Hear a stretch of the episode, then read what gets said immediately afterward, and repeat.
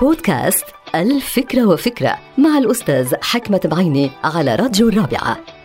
فكرة اليوم إلى علاقة بمحدودية الثقة بالنفس وهذا الموضوع مهم جدا وخاصة للأشخاص اللي بيحلموا أنه يحققوا نجاحات معينة من خلال كفاءاتهم الخاصة. وهناك الملايين من الأشخاص اللي بيحبوا يبدأوا بعمل تجاري خاص ومستقل. ولكن محدودية الثقة الثقة بالنفس عم بتخلي هؤلاء الناس عاجزين عن تحقيق هذا الحلم. وأنا أؤكد هناك الملايين من الموظفين اللي بيحلموا أنه يكون عندهم شغل ولكن هن مضطرين يشتغلوا يوميا بدوام من الساعة 9 للساعة 5 لأنهم عندهم بعض الظروف الذاتية والموضوعية اللي ما بتسمح لهم أنه يبدأوا في عمل تجاري. فطبعا هناك الملايين من الأشخاص اللي عايشين هذه المأساة ولكن ظروفهم الذاتية والموضوعية ما بتسمح لهم. ولكن في المقابل هناك أشخاص قادرين على القيام بهذا العمل ولكن عندهم محدودية في الثقة بالنفس. لذلك أنا أقول